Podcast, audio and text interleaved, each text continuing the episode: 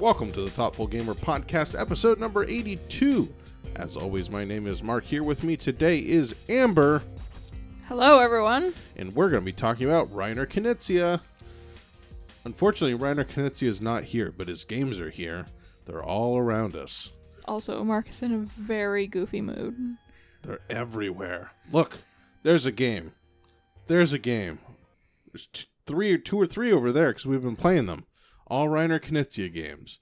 He is our most prolific board game designer. He's made over 600 games. 600? 600. He makes games left and right. But you've only rated, what, Don't 10 of them? Shh. Look, we got to talk about Reiner Knizia at some point, right? How many how many games of Reiner Knizia's do I have to play before I can talk about him on the podcast? Fair. Okay, so we I've have done- enough to talk about. There are plenty of good games on here. I've done a, I've rated 11 of his games and I don't think I'm missing any. To be fair, 3 of those are the same game. so really it's Seven. really it's Eight. 9. Oh, nine. Yeah, cuz you get rid of 2 of those 3. Oh, okay, okay. Yeah, so really 9 games. Anyways, I'm excited about Reiner Knizia. Uh, I, I'm realizing now that if I label this podcast, like title it Reiner Knizia, people are going to think that I scored an interview with Reiner Knizia, which is kind of hard to do, and I haven't. Uh, so sorry if you're listening for that. Uh, but Amber and I have been playing lots of Reiner Knizia games, and we're going to talk about him as a designer. So, I think the first thing I want to talk about is the unfair reputation that Reiner Knizia gets. And I don't know if you're aware of this reputation, Amber. Okay, well, before you say he has a reputation, let me say something about his games, Okay, and then maybe it will kind of get at his reputation. maybe you're one of them. Maybe. I think his games have the perfect mixture of luck and strategy to make it a fun and engaging game at all times, satisfying even if you lose, even if you lose to a someone else's lucky draw. That's a very good. I mean, why would he n- not? Why would I be mad at that reputation? I mean, that's true. Okay, but I but I'm used to playing with you and Orion and a couple others who don't like the element of luck as much in your games, and I love it. I, I don't know about that. Okay, okay, okay. Our favorite games are all lucky. Except for, uh, I mean, even Spirit Island has a lot of luck. Does it? What's our favorite, like, super low luck game? Through the Ages, maybe? Hmm. Okay. Well, I mean, like, Twilight, and both the Twilights have good amounts of luck. Gloomhaven does. Uh, Okay, well, Reiner Knizia executes it perfectly, and I enjoy his games. okay, here's here's the Reiner Knizia reputation from certain very influential board game people who will not go name, but are perhaps the most influential board game people. So everyone knows who you're talking about. Oh, the- ex- yeah. Except me, maybe. They know who I'm talking about. Uh, the reputation is that Reiner Knizia is makes math games that are themeless and mathy and uh, have no excitement to them. Wait, really? Yeah. Okay, well, Well, first of all, maybe it- I haven't mean, played- Part of it plays into the fact that he is a mathematician, okay, well, I haven't played that many of or at least a math teacher. I'm not sure. He he does have his PhD. That's why he's the good doctor. Okay, well, we're definitely gonna have to talk about this then because I have a love-hate relationship with math, but I don't think this is earned from the games that I have played. Okay, well, let's go through the, the games. Um, here are the 11 I've played. So the three that are the same game are Battle Line, Battle Line Medieval, and Schotten Totten. The only difference with Schotten Totten is that, besides the art, is that the cards go 1 through 9 instead of 1 through 10. Oh, you told me about this. Yeah, Yeah. so it's the same game. Uh, I've also played Modern Art, Lost Cities, The Quest for El Dorado, Through the Desert, Stevenson's Rocket, My City, Babylonia, and Medici, the card game. And and I will say, I, I've I've arrived at the brilliance of Reiner Knizia late. There are many of his like all-time classics that I haven't yet played. Uh, most notably would be Tigris and Euphrates. Uh, and then the rest of the of the auction games other than modern art so uh, high society Ra and are those the only other two those would be the three games of his I think that are like super notable that I haven't yet played. Actually, let me look that up. What are his other super super notable games? So in terms of how often, how many times they've been rated on Board Game Geek, the ones I haven't played are Tigris and Euphrates, Ra, Ingenious. I forgot about that one. I think I was supposed to get a review copy of that at some point. Uh, Samurai, which I think is similar to Babylonia. Uh, the the original Lord of the Rings game, which doesn't sound that fun. Uh, High Society, Amun-Re, Blue Moon, and then we get to probably what what people consider, I think, lesser or like second tier Knizias. So though, yeah, those would be the big ones I haven't played. Uh, but regardless, I, I've played a, a decent number of them. Uh, I believe Amber has played all the ones I listed except for El Dorado, Through the Desert, and Stevenson's Rocket. Yes, I, I I don't object to playing any of these except maybe Stevenson's Rocket, and I think it's just because Mark tried to get me to play it so hard over so many days. Amber, it's so good. And now that so much pressure has been placed on me to play it, It's I so have no good. interest. It may be my favorite. really? Yes. It doesn't sound very interesting. It's so good, Amber. okay. It's so good. It's one of those games where you have no good choices. well, I don't like those constantly, games. and it's it's it's mm. It's it's all about tempo. It's all about finding I know, I know. The way you've described this to me while trying to get me to play it is probably the opposite strategy you should pursue with me. So, okay, we'll talk about Stevenson's Rocket later. Okay. Okay. So, what do you think about this dry math reputation he has? Do you think his games are dry and mathy? No. I mean, to be fair, they're all numbers. Uh, but but it's not heavy calculations. Like yes, you can see the math in them, but when I am playing the games, I do not feel like I'm doing math. Here's the thing I came up with that I wrote in my Battle Line review, which you have not read, but you should, Mm-hmm. because I think it is a good review. And I realized that what Reiner Knizia brings with his games isn't dryness, it's clarity. His games are very clear. Yeah. There's no fat to them. I mean, above anything, he's like the ultimate editor. His games are so stripped down and to the point compared to other games that it's kind of remarkable. I mean, I love that. And that's probably why I don't feel like I'm doing math, even when working with numbers, because it uncomplicates what is normally very complicated. Yeah. Uh, and, you know, it's in this tradition of the German style game, the German family game. Uh, and he's kind of the one of the few really hanging on to that. Uh, there's him, there's uh, the brands. So the, the couple that designs the exit games, they seem to do more of these German family style games.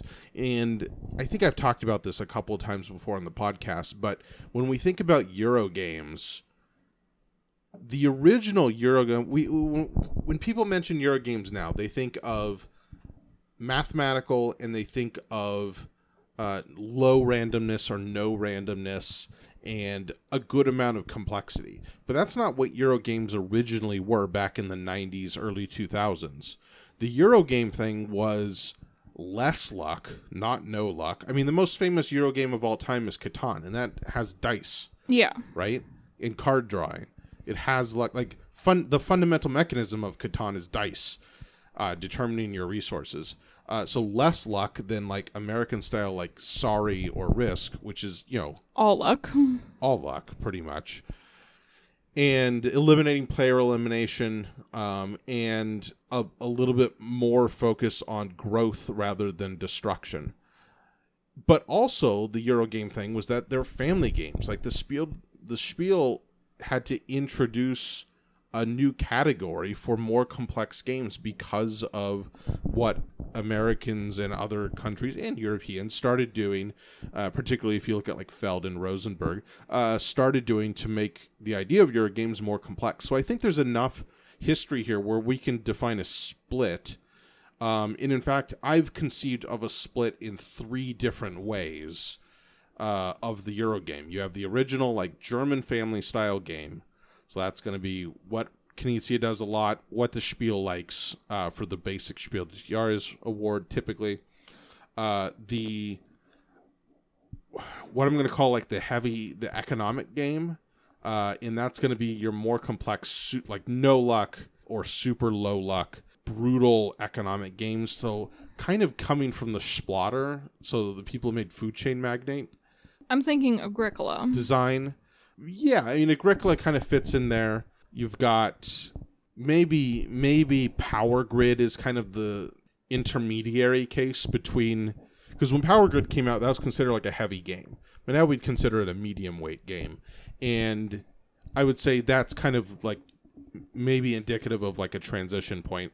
Uh, and then the third category is what I call the Baroque Euro, and that's like the Lacerda or Feld style game where you have lots of moving parts, complex, uh, low luck, uh, but it's about mastering the game rather than mastering your opponents as much. And so with the economic style games, you get stuff like Container, 18xx games, and again, Power Grid's kind of a lighter version of that, or, or Splotter games, uh, where it's much more opponent uh, focused and much more uh, about battling your opponents and kind of brutal and unforgiving, but not the like super like gears within gears style of the Baroque Euro.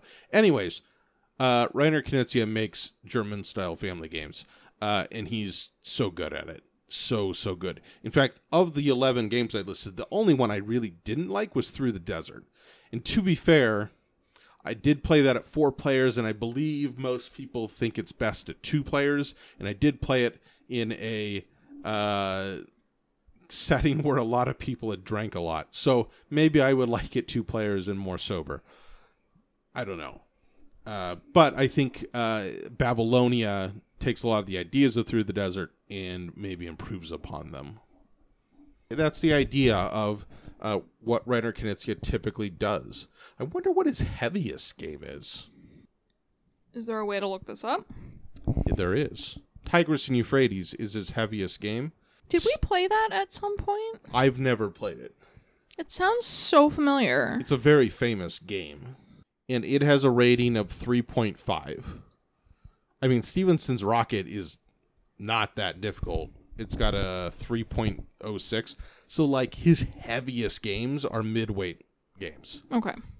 And very quickly, you get to, I don't know, what's Taj Mahal? A three. Uh, you get, I mean, Babylonia is on this first page here. So he's making pretty light games, and that's at a two and a half. He's making games around that basic light hmm uh, range, two out of five complexity range mostly. And I think he, he's just so good at it because I think he, like you talked about, he has this balance of luck and uh, skill. But I think more than most light games, the balance is tipped towards skill. Yeah, I would agree with that. Yeah, but they're fun. And and I know what you're saying about theme and theme kind of taking second second place to the math. And maybe I agree with that because when I'm playing Lost Cities, I don't feel like I'm an adventurer, but I do like the art. I think it feels what's the right word? it feels like an adventure when I'm playing it. Not Okay. not not super super thematic. It's more feeling like an adventure in an abstract way, but that's okay cuz it's kind of an abstract game. Yeah, I, I think I think Lost Cities is actually one of his least thematic games. But I think the Mm-hmm. idea that he is non-thematic, he he makes non-thematic games, I think is nonsense. I think he picks very appropriate themes for his games. Typically, I mean, you look at Battle Line. I talked about again. You got to read my review, Amber. I don't tell you to read Okay, many of my reviews, but this one I thought was quite good. Uh, but in Battle Line, I think it feels like a battle. Yeah. It feels like the preparation and the execution of a battle because your first few plays are you have no idea what's coming Yeah. and you're just kind of poking around in like uns- it's like that that before the battle moment Mhm. Uh, where everyone's like uncertain and looking around like what do we do Yep. are we ready that's how the game plays out and then in the middle it's just a big old rush and then towards the end you got to be very precise and strategic about it to try to pull out the victory Mhm. Um, I think it has a nice arc. I think Lost Cities doesn't. I think modern art is obviously very thematic. Modern art is is a is a, a satire.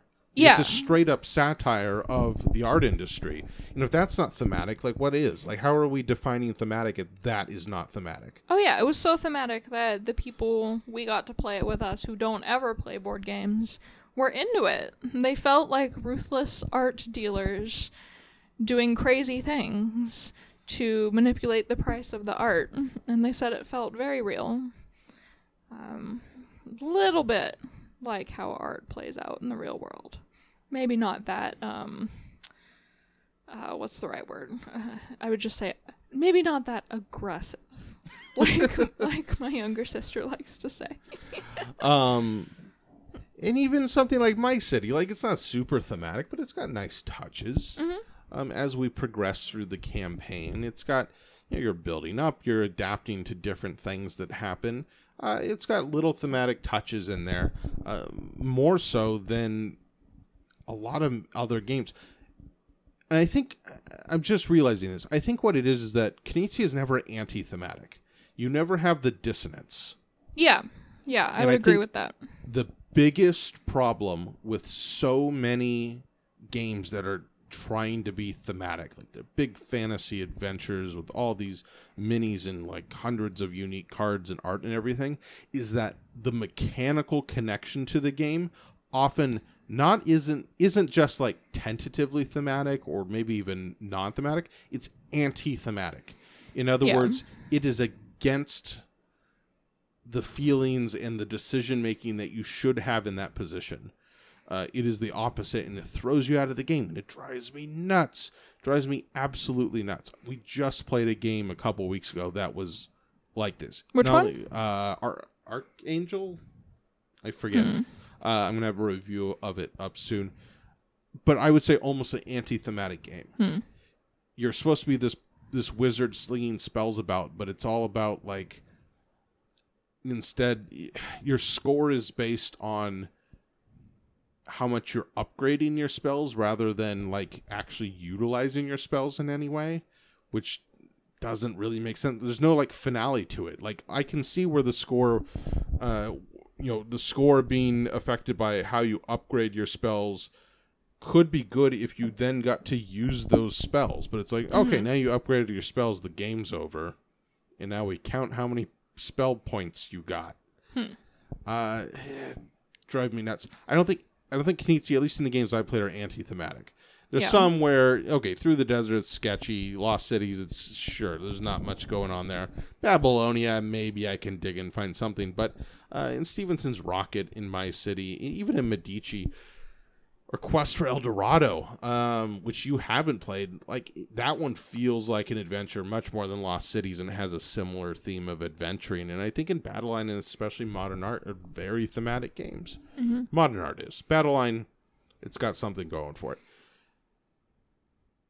And maybe this is just i'm the weirdo in how i think about theme. Well, maybe you are. I think I'm on board with your interpretation, though, because you're talking about dissonance. It's something that resonates with me, and I can't provide a concrete example. I, I would have to really think about it. But well Some- here's how i here's how i think about it right Mhm. a game a thematic moment in a game is when the decision presented to me like the what decision i have mirrors the decision that my character would have at that moment yeah, or the it type just, of decision i have it just feels natural. Yes. Um, I would say with the Knizia games I've played, it it feels natural. I- um, I'm going with the flow of the game. Everything makes sense. It feels very satisfying. It feels very engaging. Um, and that's definitely in contrast to some more thematic games that I've played where I can't remember the rules because the decisions don't make sense. And I I'm trying to think of the games that I played recently, but there've been several bigger ones recently that I played with you where mid game I am like that's a rule and I get really angry with you. well i mean Because- that's also like complex games But it's because it doesn't make sense. And I'm going through the flow of decision making and it doesn't make sense. And I know that the rule was stated at some point. Um, but I'd forgotten about it because it doesn't make sense with the theme of the game. So with that said, I'm not saying he's the most thematic designer in the world, but the idea that he's like no theme at all is nonsense. Nonsense. He's better than many, many people. Let's talk about some specifics. Let's start at the top. Lost Cities. That is your favorite, right?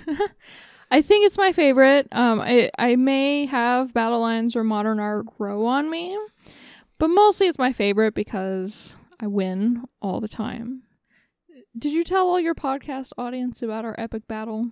oh yeah. So if you're not subscribed to my YouTube channel, you should be. Uh, because uh, we have videos every once in a while. I got streams going, all that good stuff. And uh, Amber and I had an epic Lost Cities battle because at some point, was it on the podcast or was it just after a game or something?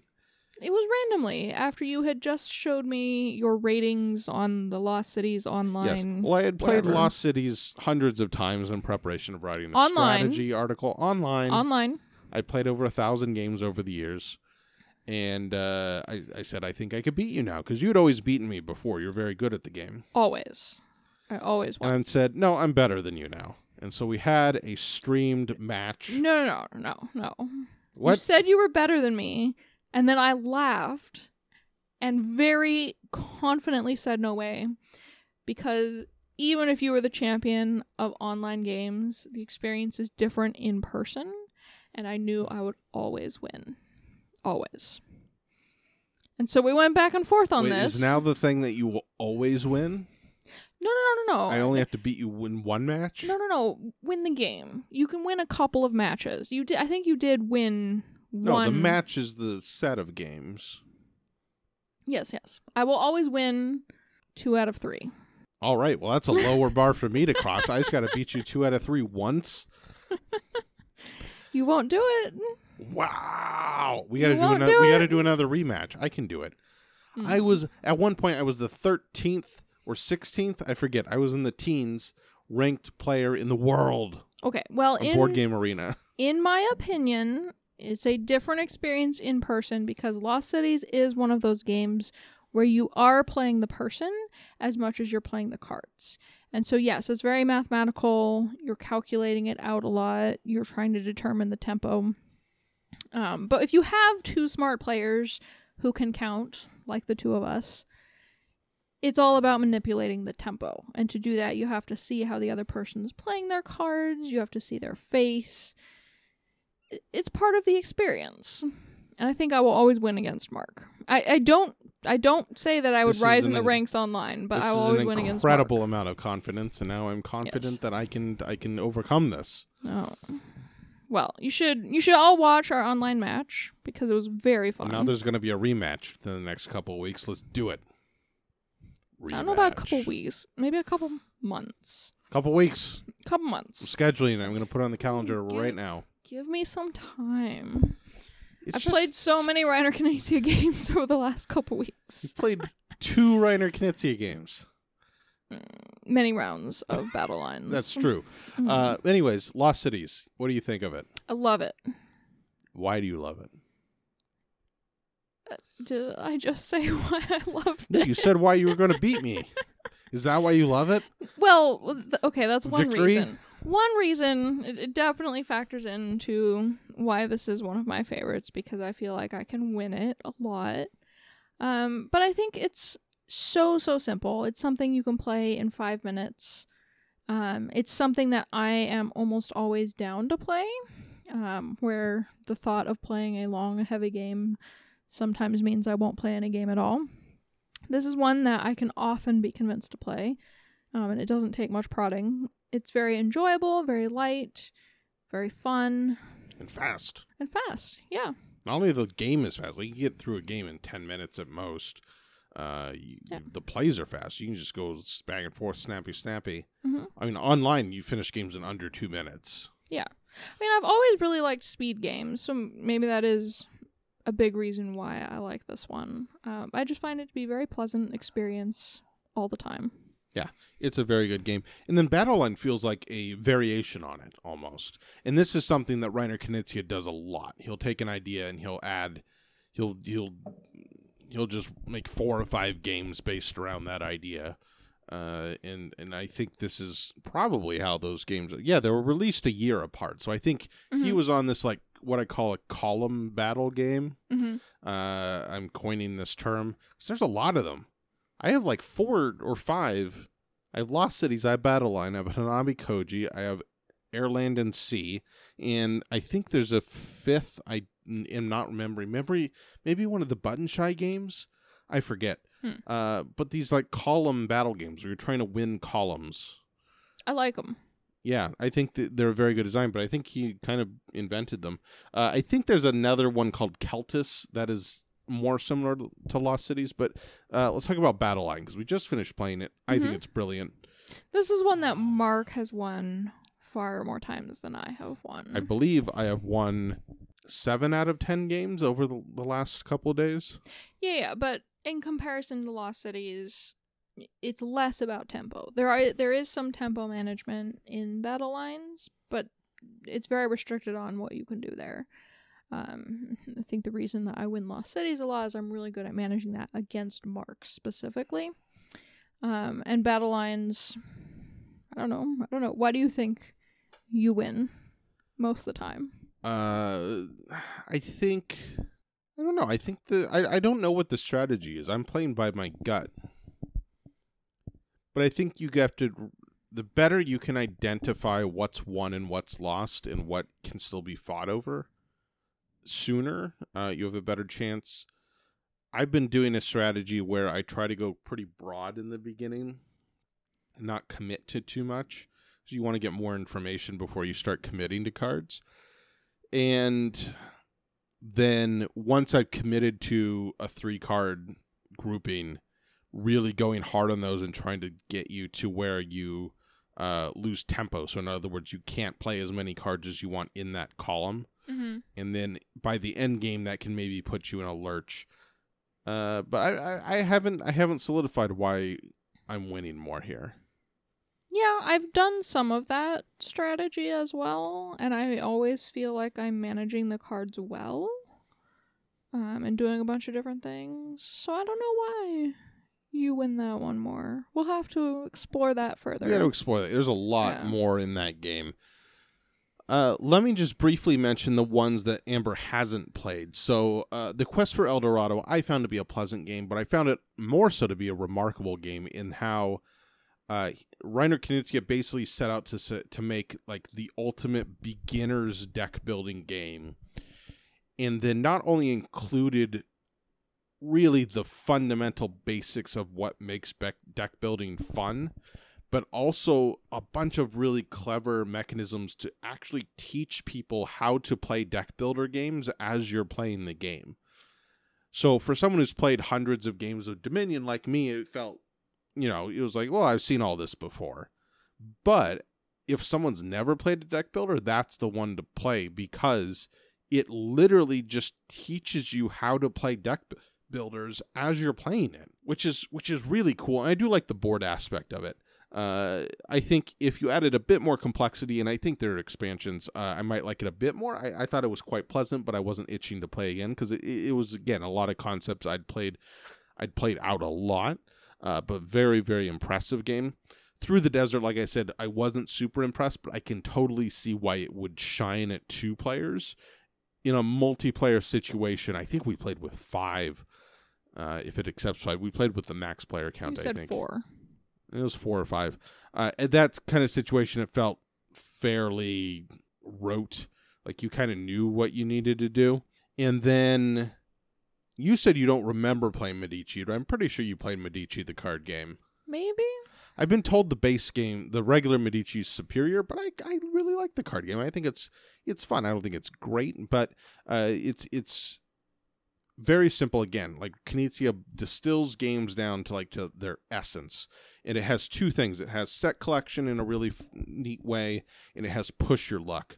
Uh, and that's kind of the two mechanisms he's playing with there, and I think he does a pretty good job of it.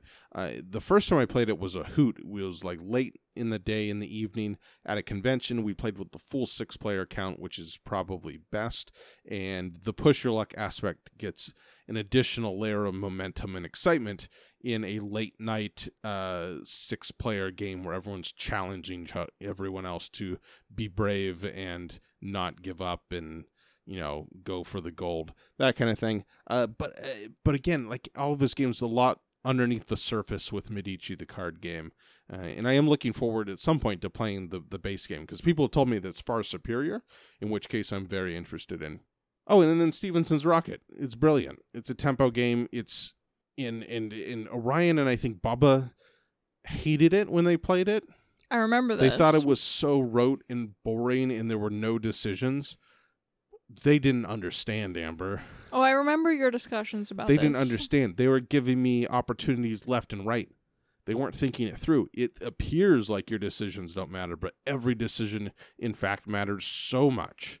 It matters so much that it doesn't look like it matters. Wait, so didn't you all podcast about this and discuss this? A little bit, yeah. Did you bring them over to your side, or are they still adamant? I think maybe Bubba would play it again. I don't think Orion would play it again. Stephenson's Rocket is a game in which you want to put everyone. It's it's a Zugzwang game What's that? from chess. Zugzwang. It's uh, ch- Zugzwang's situation in chess is a situation where none of your moves are good. It would be better for you to pass. Oh yeah, oh yeah. That's what Stephenson's Rocket is about. It's about putting all of your opponents in a situation where none of their moves help them, but they have to do something. Mark, you're not selling this game. It's so No. good, Amber. It's so good. No one wants to be in that position. But everyone wants to put other people in that position. Amber, It's it's, tough. so good. it's tough.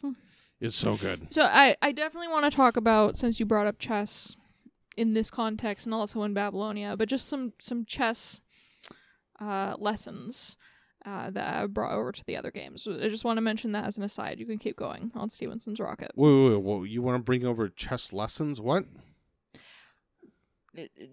Oh, you're saying you're going to return to this? Yes, I'm going to return to this. That's what I'm Gotcha. saying. Yeah. Okay. Uh, so then we've got My City and Babylonia left. So let's talk about Babylonia because we only played that once. I think it has some Yeah. very interesting ideas.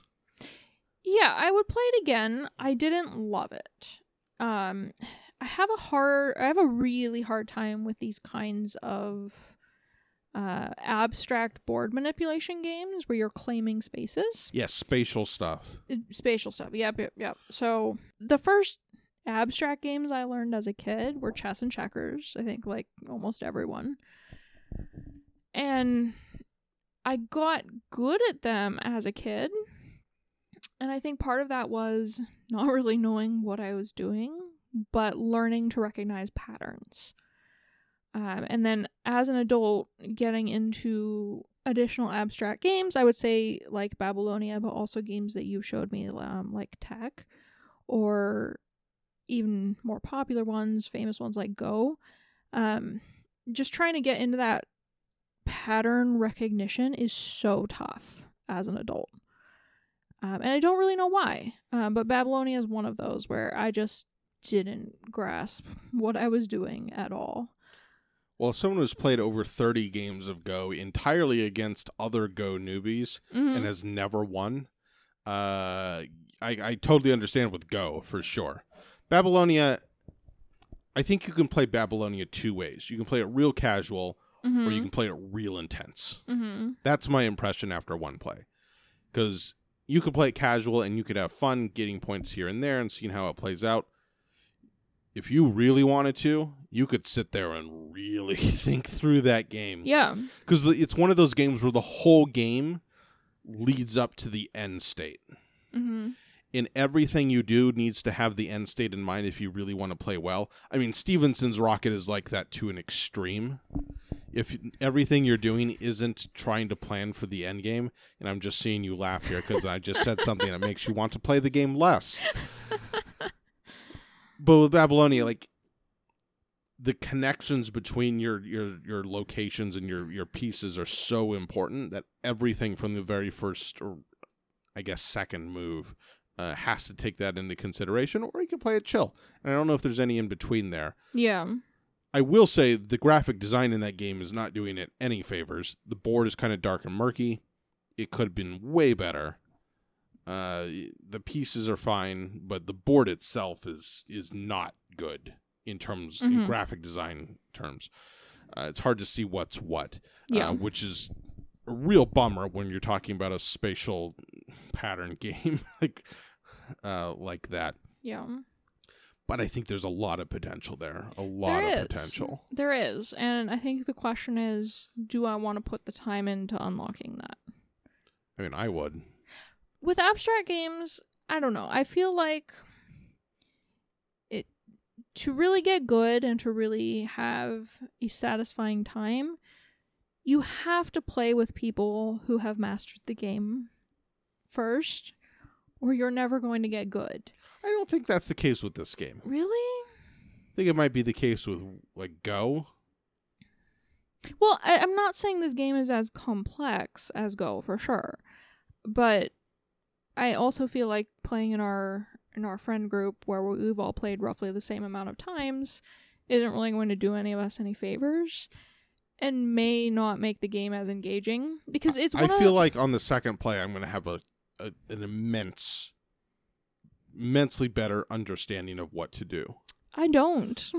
Oh, well, I think yeah, that's just our natural skill set. I think that Yeah. you, you have struggle a bit more with the pattern, the the visual pattern recognition stuff. hmm Um, although by calling it an abstract game, that brings in another part of my battle line review, which I again I thought was quite good and you should read.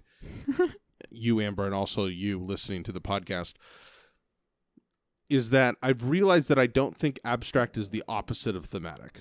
And I think a No. lot of people consider it that to be. You say that like it's obvious. Well, yeah. I don't know. Just, be- just because you can't uh, describe it in concrete terms doesn't mean it doesn't have theme. But I think I think, you know, everything's abstracted. Obviously every board game is abstracted. But when you talk about themes in literature, they're all abstract, right? Like, They're all these abstract ideas. There's nothing like it, theme isn't really. It, it, theme is not a particular word or sentence. It's not a particular set of words uttered over and over. Theme theme is bigger than that. It, it is an overarching idea for the storyline. Yeah. Yeah. That, that comparisons really makes my point really obvious. Like I should have thought of it. Well, that's what I'm saying. ago. Abstract can be very thematic. We need to talk about these things more, Amber. I need to bring you my board game theoretical conundrums more often because you just made that sound very simple. Yeah, obviously. I mean, if it's abs- I mean, even the most abstract game, like even Go, is like clearly about like military strategy and Mhm. positioning. Uh, and chess even more so. It even Mhm. has militaristic pieces on the board. Uh, but a lot of people, I think, they conceive as abstract and thematic as two ends of a spectrum, and I don't think that's true at all. Hmm. Um, I think, and what I think is, as I said before, and as I wrote in my review, if you abstract really well, it can bring clarity to the theme. Now, in Babylonia's case, yeah, I don't think it's. I don't think it's that thematic. It's it's mildly thematic, I guess, with this idea of like trying to claim uh fertile land and something like that. I don't know. I think it made sense. Sure. It's not something where I am overjoyed with the theme or think it's super interesting, but it made sense. But I mean, it does have in terms for people who think of theme as a matter of aesthetics. I mean, it is more aesthetically specific than some Mhm. of his other games. Yeah. But I don't think that's what theme is at all. Uh, but Babylonia, a lot of potential. I think could be very, very good. I'm glad I got it. I got it on uh, Dan Thurot's slash aka Space Biff uh, his recommendation because he named it, I believe, his game of the year for last year, or one of his games of the year. Hmm. I don't think he actually ranks his games of the year. He has this whole production he does over a week, but that one seemed like his favorite, uh, and so I, I definitely put it on my list, and I can totally see why. Finally, let's talk about My City. Knizia's, I believe, is first and only legacy game, and it's such a Knizia thing to do where legacy game is all about so far i mean there's only a handful of legacy games but most of them are all about like stories and uh, almost RPG ish stuff. And he takes Legacy and he just makes a puzzle game. Mhm. And every round you get a little couple tweaks to it, couple of tweaks to the puzzle to bend your brains in different ways. Uh, it's a very Knizia thing to do to make it like the most minimalistic legacy system possible. I love it. I love it because it takes some of my favorite games like The Crew or other games where you're solving a puzzle either together or individually and it it builds so that the puzzle is new and interesting every time. And you have some background and some history on it. Um, but it's also kind of a new challenge every time. So I love it. it. I don't think of it as a legacy game like Pandemic Legacy or any of the big ones like that. Um, but my city has been such a pleasure to play It's so every time. joyful. It's Yes, so yes. joyful and fun. hmm You're just you're just putting the pieces together. And we keep playing it. Like that's I mean, thing. last time we played, we played six games, seven games in a row. Yeah, it's not one of those games that you necessarily want to put down. It's not like a chapter is concluded. It's always instead you're looking for the next puzzle or seeing what's coming your way next, um, and kind of filling with the pieces and making it work. It's fun. Yeah, I, I think we're now halfway through the campaign. I think it's 24 different games. Uh, each one's maybe, what, 40, 30, 45 minutes long? If that are they like twenty minutes? No, I think they're a Oh, bit longer than okay, I, I'd okay. say maybe 30 minutes. It doesn't feel even that long. No, I mean, but last time we, we sat there and played six games in, Few yeah, hours. I think three hours. Yeah. Three, three and a half hours. And yeah, it presents you this, this, uh, uh, polyomino puzzle. So Tetris style pieces, uh, on your little individual player board. Everyone at the in the very first game, everyone's got exactly the same situation because you just flip over a card to see what piece you're playing. Got to play that piece, and then as the game progresses, little every every time you get a new little nuance, and it's so smart in that. 90% of what's happening you've already done before and you feel like you've done well at or at least pretty well at and then there's just a little wrinkle in it to make it a little bit more annoying. So you Yeah. never feel like you're perfecting, Yeah. but you feel like you're really close. Well, and and some rounds you do get close to perfect. Um, there there have definitely been rounds when me or Ben feel like we have done really really well and it's near perfect.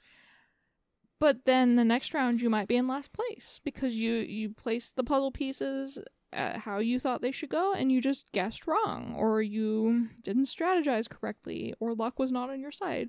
Just something happened. Um, and, And it I does feel feel, like like, it's ramping up a little bit, but I don't think it's going to get too wild in the second half of the Legacy campaign. Well, I thought using half the board was wild enough. Spoilers, Amber. Spoilers. okay, yeah, spoilers. But yeah, it's just so it, it's so pleasant to play. The artwork is very good. Kosmos did a great job with the production on this. Mhm. Looks fantastic.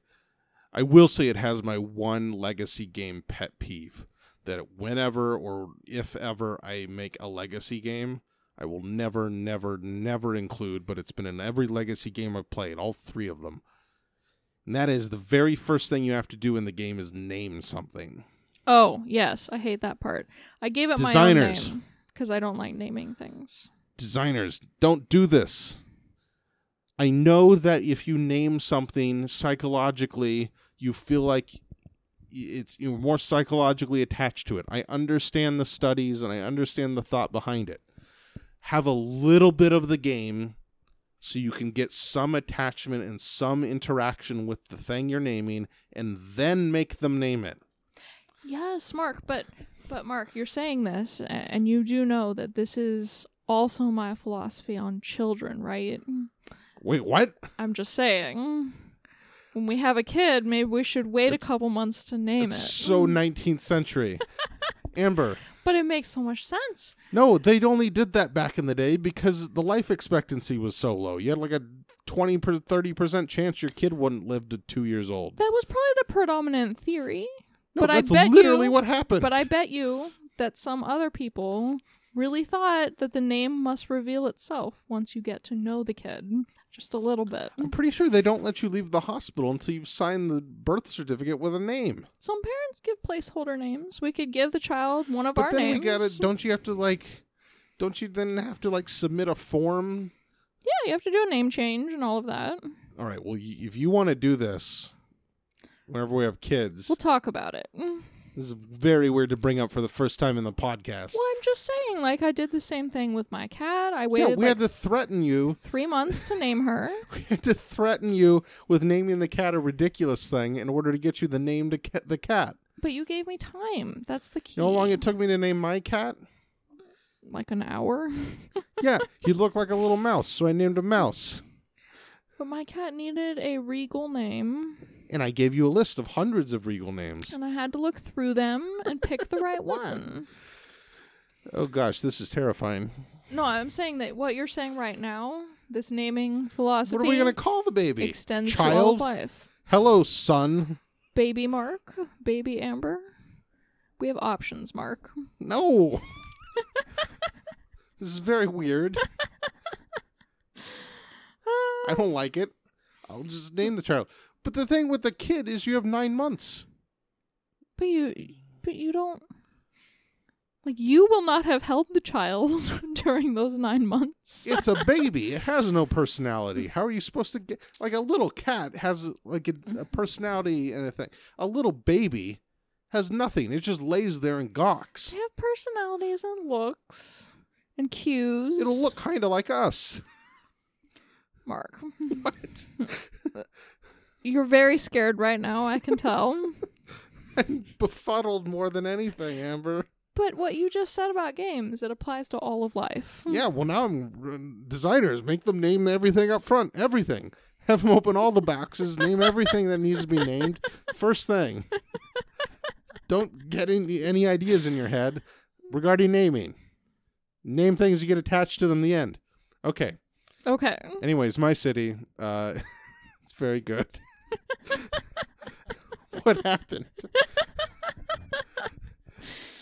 I know this podcast is known for tangents, but that that was that's that one got me, and I'm usually the one who instigates ta- the tangents. Well, I'm I'm glad that I could surprise you a little bit. What do we talk about next? What are we talking about? What's happening? Where's Reiner Knizia to save me? Don't worry, Mark. Okay, let's talk about modern art because I thought we did talk. Did we? did I we- skip over modern art? we have not talked about modern Oh, art. there we we need to talk about modern art. It's very good. mm-hmm. The end. Very good. Mark, has all the has all thought left your brain Yes. based on our tangent? Yes. Take it away, Amber. I'm sorry, Mark. I'm sorry. All right. Modern art. In modern art, you. I'm, I'm probably going to misexplain the theme. But you are an art dealer who is trying to put forth pieces to manipulate the price of the up and coming artists that you want to see make it. Um, and while you're simultaneously buying and selling um, from your portfolio and from other people's at the game tables portfolios.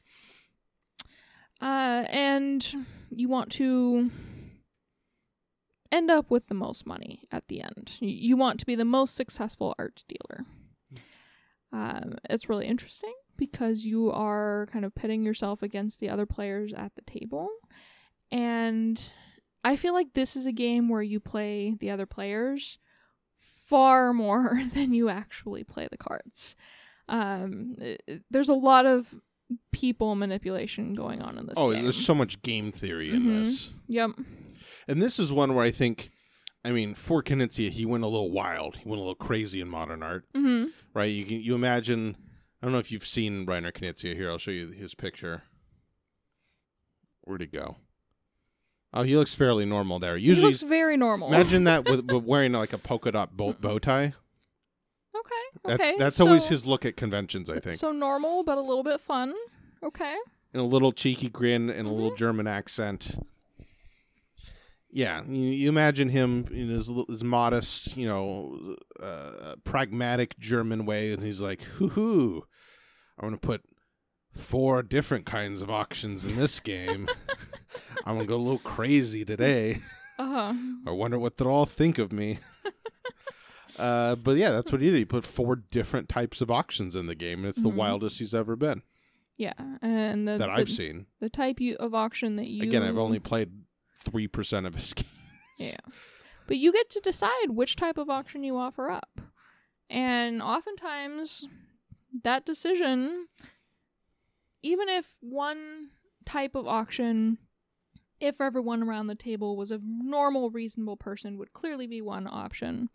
If the person sitting to your immediate left, you think you know what choices they're going to make, you can offer up a crazy random auction that makes sense to you, but that's going to blow their minds. Look, it's so mad at you. I Mhm. played this with one of my sisters. There was much yelling and screaming.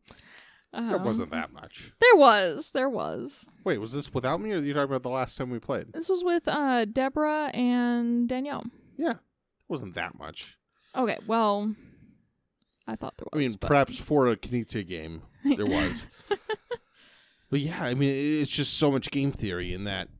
And, and, and it, it reminds me a little bit, and this is going to be a weird comparison, but it reminds me of Downforce. what?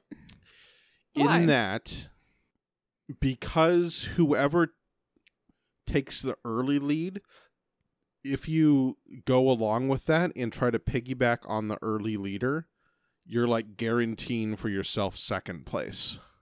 Right? So if I one person need to play more Downforce. if one person oh it's my biggest i think downforce is brilliant but no one plays it right and it, it made me stop playing online i can't do it with downforce right here's what happens in downforce one person gets ahead everyone bets on them and then everyone helps them win that only makes that person win the game Yeah. you have to play the spoiler in downforce Well, I'm a contrarian and I always bet on my own cars, but okay, okay. well then you'll win sometimes and sometimes you won't uh, but you have to play the spoiler you can't just latch onto the person doing the best because then you Mhm. just lose to them Yeah.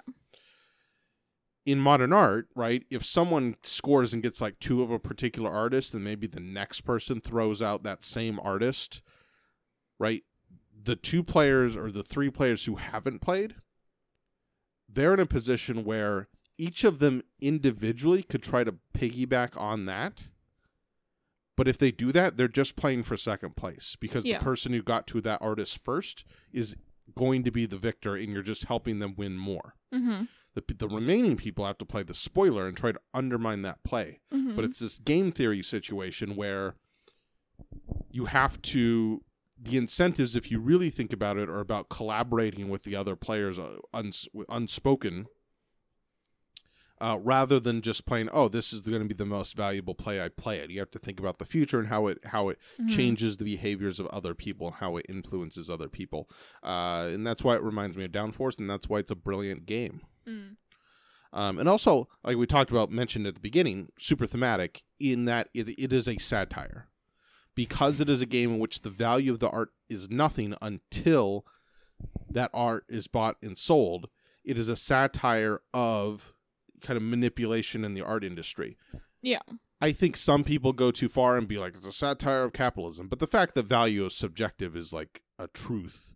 It's not about capitalism. It's about specifically art dealers and how they do things to try to massively inflate the perceived investment value of the art that they're selling and that kind of stuff through this weird hype game and system. Uh, which uh, yeah, sure, yeah, that that's right for for satire. Um, It also applies to a whole lot of other things. Sure. But, but I think that most. of- I mean, uh, the art dealer world is so weird. it is so weird. I don't know anything about it. Oh, it gets real weird. Um, there was that super unsuccessful Netflix movie. Remember that weird horror movie about it? I saw this. It was a bad movie. Yeah, I don't remember the name. Although all the all the cool scenes are in the trailer, so you can watch all the best parts oh, in that's two minutes, right. That's right. and then you don't have to worry about the rest of the movie. Literally, the whole movie's in the trailer. that's right. So uh, that's a nice shortcut for uh, a movie that had some interesting ideas but really failed. I can't remember the name of it. It was I think it was a Netflix original. Anyways, modern art, great game. I mean, I think my three favorites right now are modern art battle line and stephenson's rocket and any of those could be my number one Knizia game on any given day. Throw Lost Cities in there, that could be my number one at any point. Uh, they're all they're all just great games. Yeah, my top three are definitely Lost Cities. Battle Line has quickly become one of the top three. And I think it's kind of a toss up between Modern Art and My City, but I think My City is currently winning out. Okay. Um, yeah. I'm curious. I, I hope my city gets a little more crazy, but not a lot more. In the We'll see. second half of the of the campaign, and I hope it finishes in a good spot in terms of continued play. I'm curious. I'll be fine if we finish our 24 games and then we're kind of done with it. But Mhm. uh, I'm curious how good it ends up for continued play. Uh, anyways, that's Reiner Knizia, at least right now. I'm sure in a couple years I will have played more Knizia games and maybe we can do a part two on this.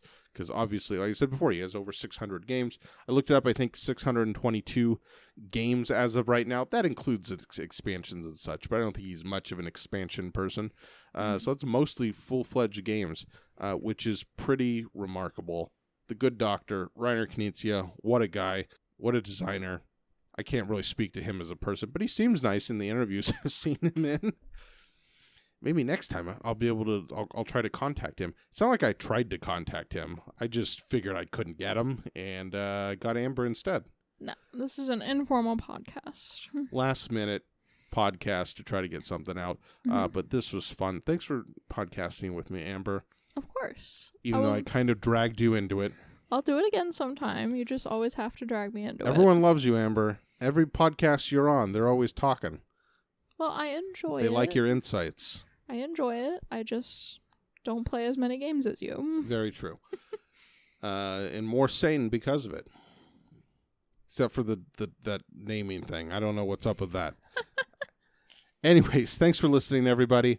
Uh, go ahead and check out the thoughtfulgamer.com. And if you haven't by now, read that Battle Line review because I want you to. You can support this podcast by going to patreon.com. You can also find me on social media at Facebook, Twitter, and Instagram. And you could find Amber on social media if you got real stalkery. Yeah, don't, don't do that. don't do that. I haven't maintained an account in what six years. Amber's a rational it. person. Uh, don't try to find her. Whereas I'm I'm all over the place. I'm I'm on social media left and right. It's Mhm. driving me nuts. Now I got like social media combined with other social media. I figured out how to post to Facebook and Instagram simultaneously. It's great. It's pretty soon. It's gonna be all automated, and I will never have to look at it again. Anyways, I'm on social media. Uh, don't forget to rate and review the podcast. Thanks for listening, everybody. Goodbye. Bye.